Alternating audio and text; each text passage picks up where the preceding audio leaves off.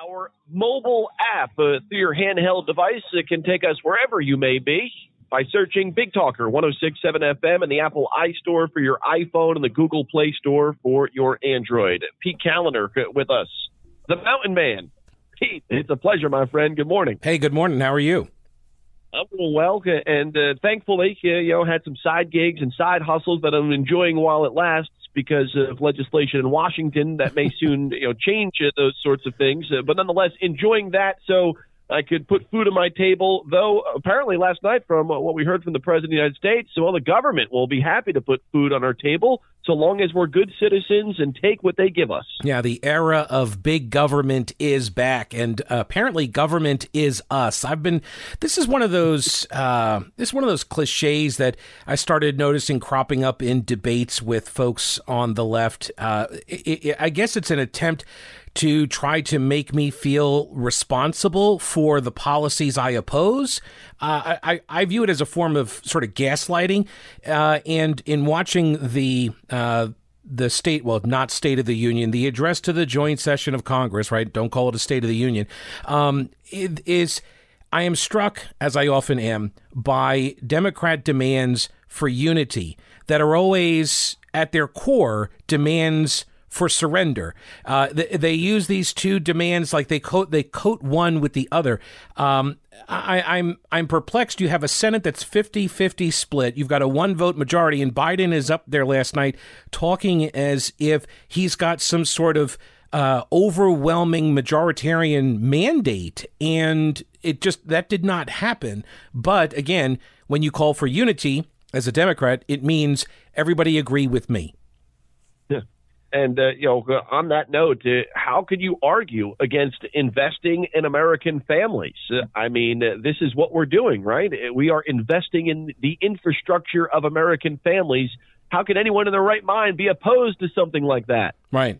Um, well, oh, it it really is a remarkable uh, turn of logic to take tens of thousands of dollars from an individual and then give them some money back in the form of a you know one thousand fifteen hundred two thousand dollars and have them believe that they're actually coming out ahead on that. Um, i also found it pretty interesting how uh, this president is you know lamenting the the two trillion dollar deficit spending that was in place and the cost of the tax um, uh, tax cuts that Republicans did in 2017 and yet he's proposing six trillion dollars in spending that's proposed but also uh, passed by now. Uh, it's again, it's it is a form of gaslighting. They are running, and I, I think we talked about this before. After the ele- right after the election, we talked about this. Was my fear is that they recognize they're on a clock, and that clock is uh, the buzzer is coming up in the midterms. And historically speaking, the party that controls the White House loses seats in the first midterm election. That's the, uh, just generally speaking, that always happens. And uh, I think they realize that. Their vote majority in the House, I think, is what, six votes or something. So it's right. so close I think they know they're going to lose seats, especially now with the census, reapportionment, and all of that. Uh, and so they're going to run as far left as quickly as possible to get as many things crammed down the American population's throat. Again, they're governing as if they didn't squeak by with these majorities in the chambers. Now, I understand, you know, Joe Biden won the presidency, although there are a lot of Trump supporters that disagree with me on that. But, you know, Joe Biden won the race. And so uh, I recognize that you know he has that political capital, but he's governing as if he has a mandate of this super majority, which he does not have. It, the the country is as closely divided as is represented in the legislative body. It, it's as closely divided as it's ever been in my lifetime, and so why are they governing as if they've got more of a mandate than they do? Because uh, it is because they realize come you know 2022, they're not going to be in power. They're not going to have the ability to pass these things. And so they're going to blow up as much as they can to institute and usher in their big government socialist utopia uh, and get the framework in place. So this way, um, people find it much harder to dismantle because once you give people free stuff, quote unquote free stuff, uh, it's a lot harder to take it away from them.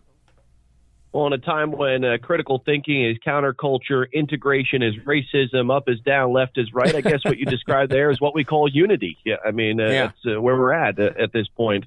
Pete, well, uh, here in North Carolina, we've had, uh, you know, obviously uh, an issue that has uh, garnered some national attention up uh, in Elizabeth City in regards to this uh, shooting of Andrew Brown.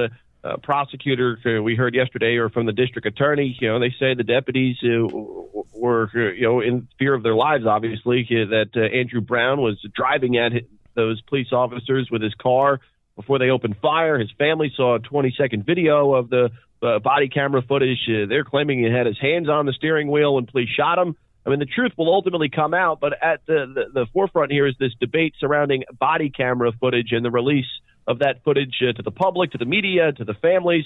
Can you, and I know you covered it during your podcast uh, at the PeteKaliner It's a daily podcast uh, covering all sorts of issues uh, from the western uh, part of North Carolina. Can you just give us the down low on the 2016 law that was passed in North Carolina in regards to this specific issue? Sure. Yeah. So the prior to 2016, the state did not have any kind of uniform uh, law on how to treat body cam footage. And uh, after you know Ferguson, there was all this uh, push for cops to wear body cameras, and I support that. I think most people support that. Cops support it, right? Because it, it helps defend them, protect them from, uh, you know, fake uh, complaints and such. So uh, it, everybody wants the body cam. So the question is, what do you do with the footage that is collected? Because there's a lot of footage that gets collected. Think about like a large police department like Charlotte Mecklenburg. You know, it's going to have what hundreds of hours of footage collected every single day what do you do with it? How do you access it? So different departments were handling it differently, and some would say, "Hey, this is a personnel record. This is video that's shot, you know, by the uh, the employee, the officer, and so no, it's we're not going to give you any access to it at all." Now, some other departments, you could FOIA request it, you could get it, and uh, there wasn't any problem with it. So they tried to create a uniform uh, treatment of the of the body cam footage and they tried to balance the general assembly tried to balance access with privacy. Because you can imagine most people who deal with law enforcement that gets captured on the video, probably not the best day of their life right? And who's you know who's to say and what's to stop somebody from uh, you know you're in a dispute with your neighbor and uh, you see that you know he's out in the backyard and he's drinking and you can call the cops on him and the cops show up get the video uh, and then or, or they shoot video of the interaction and even if it's you know benign, even if it's not really uh, uneventful. You could take that video and use it somehow, right? This is the problem when when you're trying to balance who gets access, how do they get access. So what the state general assembly did was they said, okay, we're going to go ahead and make it. Uh, uh, by default private so it's not a public record per se, but it's it's privately held. The law enforcement has the controlling agent; uh, they have it. And if you want it, and you're a family member or a lawyer representing a family member of somebody in the tape, or you are in the tape too, you can ask the law enforcement agency to see it, not to get a copy of it, but you can see it. And they've got three days to do that, and that is free for you. Now, if there's another party that wants access, they have to go to a judge and ask for the access. And that's what we had happen here because the family got to see some video, but the media wanted to see this this video, which I, I feel the need to point this out. The media is not is not um, a, a an uninterested party here. They have self interest, right? Media outlets want the videos because it makes their stories look better on TV. These are essentially snuff films that they're getting and they're putting on their websites, right? So there is a self-interest because it gets them clicks. And then they're going to say, "Well, no, we're just in it for the, you know, public accountability and we want transparency and all that but there is this other element to it okay they they do derive benefit from getting the videos and posting them on their websites um, and you can imagine just like with all the mugshot websites that are out there, you can imagine how uh, complete, you know, open access to every single video might be problematic, right? Uh, and so that's where we are. So the judge said, you know what? I looked at the video. The lawyer, the DA says uh, we don't want to jeopardize the case, which, by the way, could in fact happen. And so I don't know what's on the tape, but a lot of people apparently believe they know what's on the tapes because they seem to believe that they should be released, having not seen them. The judge has seen them. The judge says, no, we're going to give SBI time to investigate 30 days, then we'll release them. And that's kind of where we hit the snag right now, right? Uh, uh, uh among, uh, you know, the way in which we view things as the general public, uh, there needs to be a balance uh, between the public's right to information and the potential for a defendant to, to have a right to a fair trial. That's crazy talk, media, Joe. It's crazy yeah, talk, Joe. well, and I get it. So, so, and at a time, as we said, where you know uh, critical thinking is counterculture, up is down, left is right. I mean, when people are actually you know pushing a defund and abolish uh, the police I mean, why not just abolish the courts, the whole legal system, and we'll go out to the town square and we'll settle it there if we decide uh, the mob wants to, you know, ruin somebody's life, right? I yeah, mean, mob justice. That, it's not too far it's not too far down the, the line if uh, you know this is the way we continue to go. Right, it's mob justice, the Salem witchification of America, um, and what it seems like in my discussions and debates with various people on social media uh, about this case that the what it seems like they want access to the video so they can act as jury but like like you said we have a system right? There is a judicial system in place that is supposed to be the impartial arbiter of the facts. What is true and what is not it is not supposed to be done on twitter. And uh, and look i live on twitter so i get it. You want all the information. I appreciate that. But like i have a rule like i don't i usually don't talk about any of these types of shootings any of these cases until at least you know 48 hours have passed so i know more information. But so many people you know they want this instant uh, analysis, instant verdict. They want, quote, justice right now, and justice is whatever the mob says. And no, that's not the system that we have. Now, you may not trust that system. And that may be why you don't want the system to play out. But let's be honest in what you're demanding. Now, I also point out here that the law enforcement, I think they kind of dropped the ball on this by not moving uh, more quickly with the video release in the first place.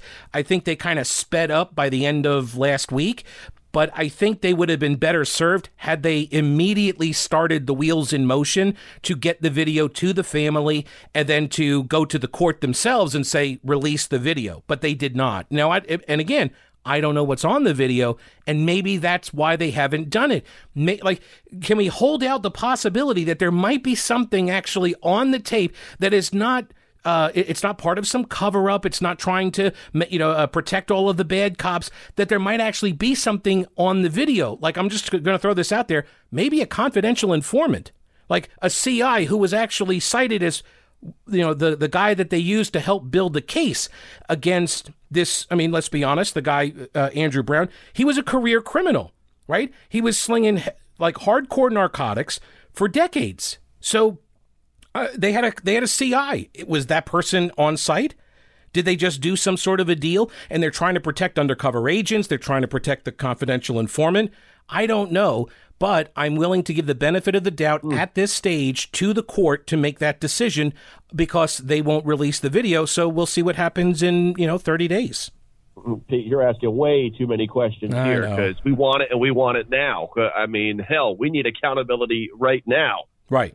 Speaking well, of the term accountability, that gets tossed around, by the way, a lot. Uh, and I get it. You know, when we talk about law enforcement officers sworn to protect, uphold the law, uh, you know, you want them to, to live by a, a, standard that's maybe higher than the general public. Yeah. Whatever happened to accountability within the general public? Uh, do we ever, you know, turn the tide around and say, hey, you know, uh, and and you know, does this guy deserve to die? I, I'm not going to go down that uh, you know, rabbit hole. But uh, you, know, you, don't have to. But that's the said. beauty. Yeah, you don't have to. We don't have to. I don't have to have an opinion about whether or not that was a good shoot or a bad shoot for the cops, right? I don't have to. We don't have to say that right now. That's the beauty of having a judicial system. We can let right. that system help us decide. We don't have to race out and say, I know what happened and it is X or Y. Uh, th- that's the reason why you go through the process. And by the way, the same people who are accusing the judge, the DA, the police department of all being racist because they're not releasing the video will be the same people saying that racism is the reason why a mistrial gets declared because the video gets leaked out early, right? Like you're trying to protect the process so a trial doesn't have to be redone like we may see up in Minneapolis with the Derek Chauvin conviction.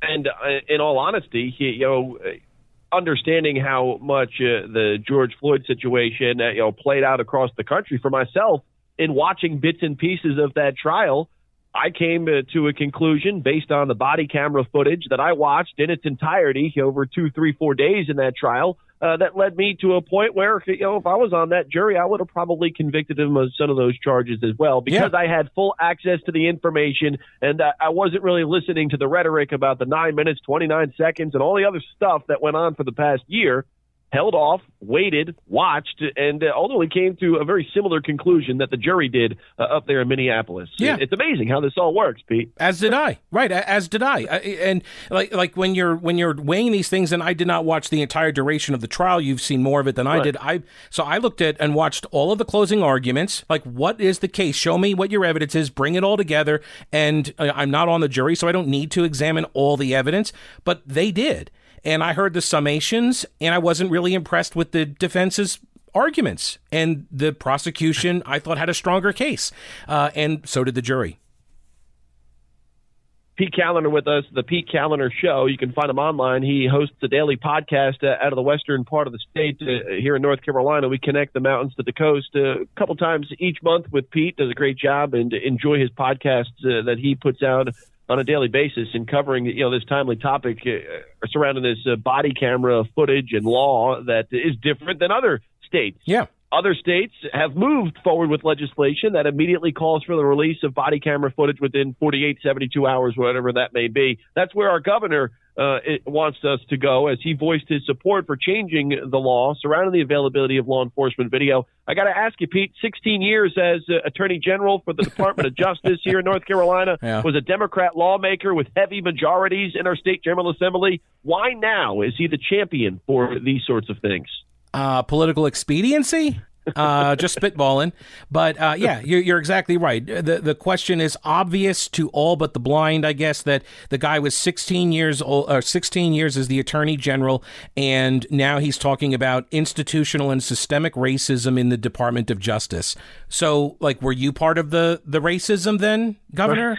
I, I, I'm I, I'm unclear as to what exactly you're saying, or maybe Josh Stein is in charge now, and he's in charge of all the institutionalized racism. And look, I understand like there are discrete, specific arguments to be made, like for example, the difference in sentencing for crack cocaine versus powder cocaine. Like th- those are real uh, debates to, to be had, right? And and and I totally agree with like sentencing reform um, and uh, you got death penalty issues. I totally understand that, and, and, that's fine. But when you start arguing that the institution is systemically racist, this and you were the one in charge of that institution for 16 years, and uh, and used it as the you know as the uh, uh, the channel to get into the, the governor's mansion, I do doubt some of your sincerity about this. I also would note that the original legislation on the body cam uh, uh, footage it passed the state Senate 48 to 2.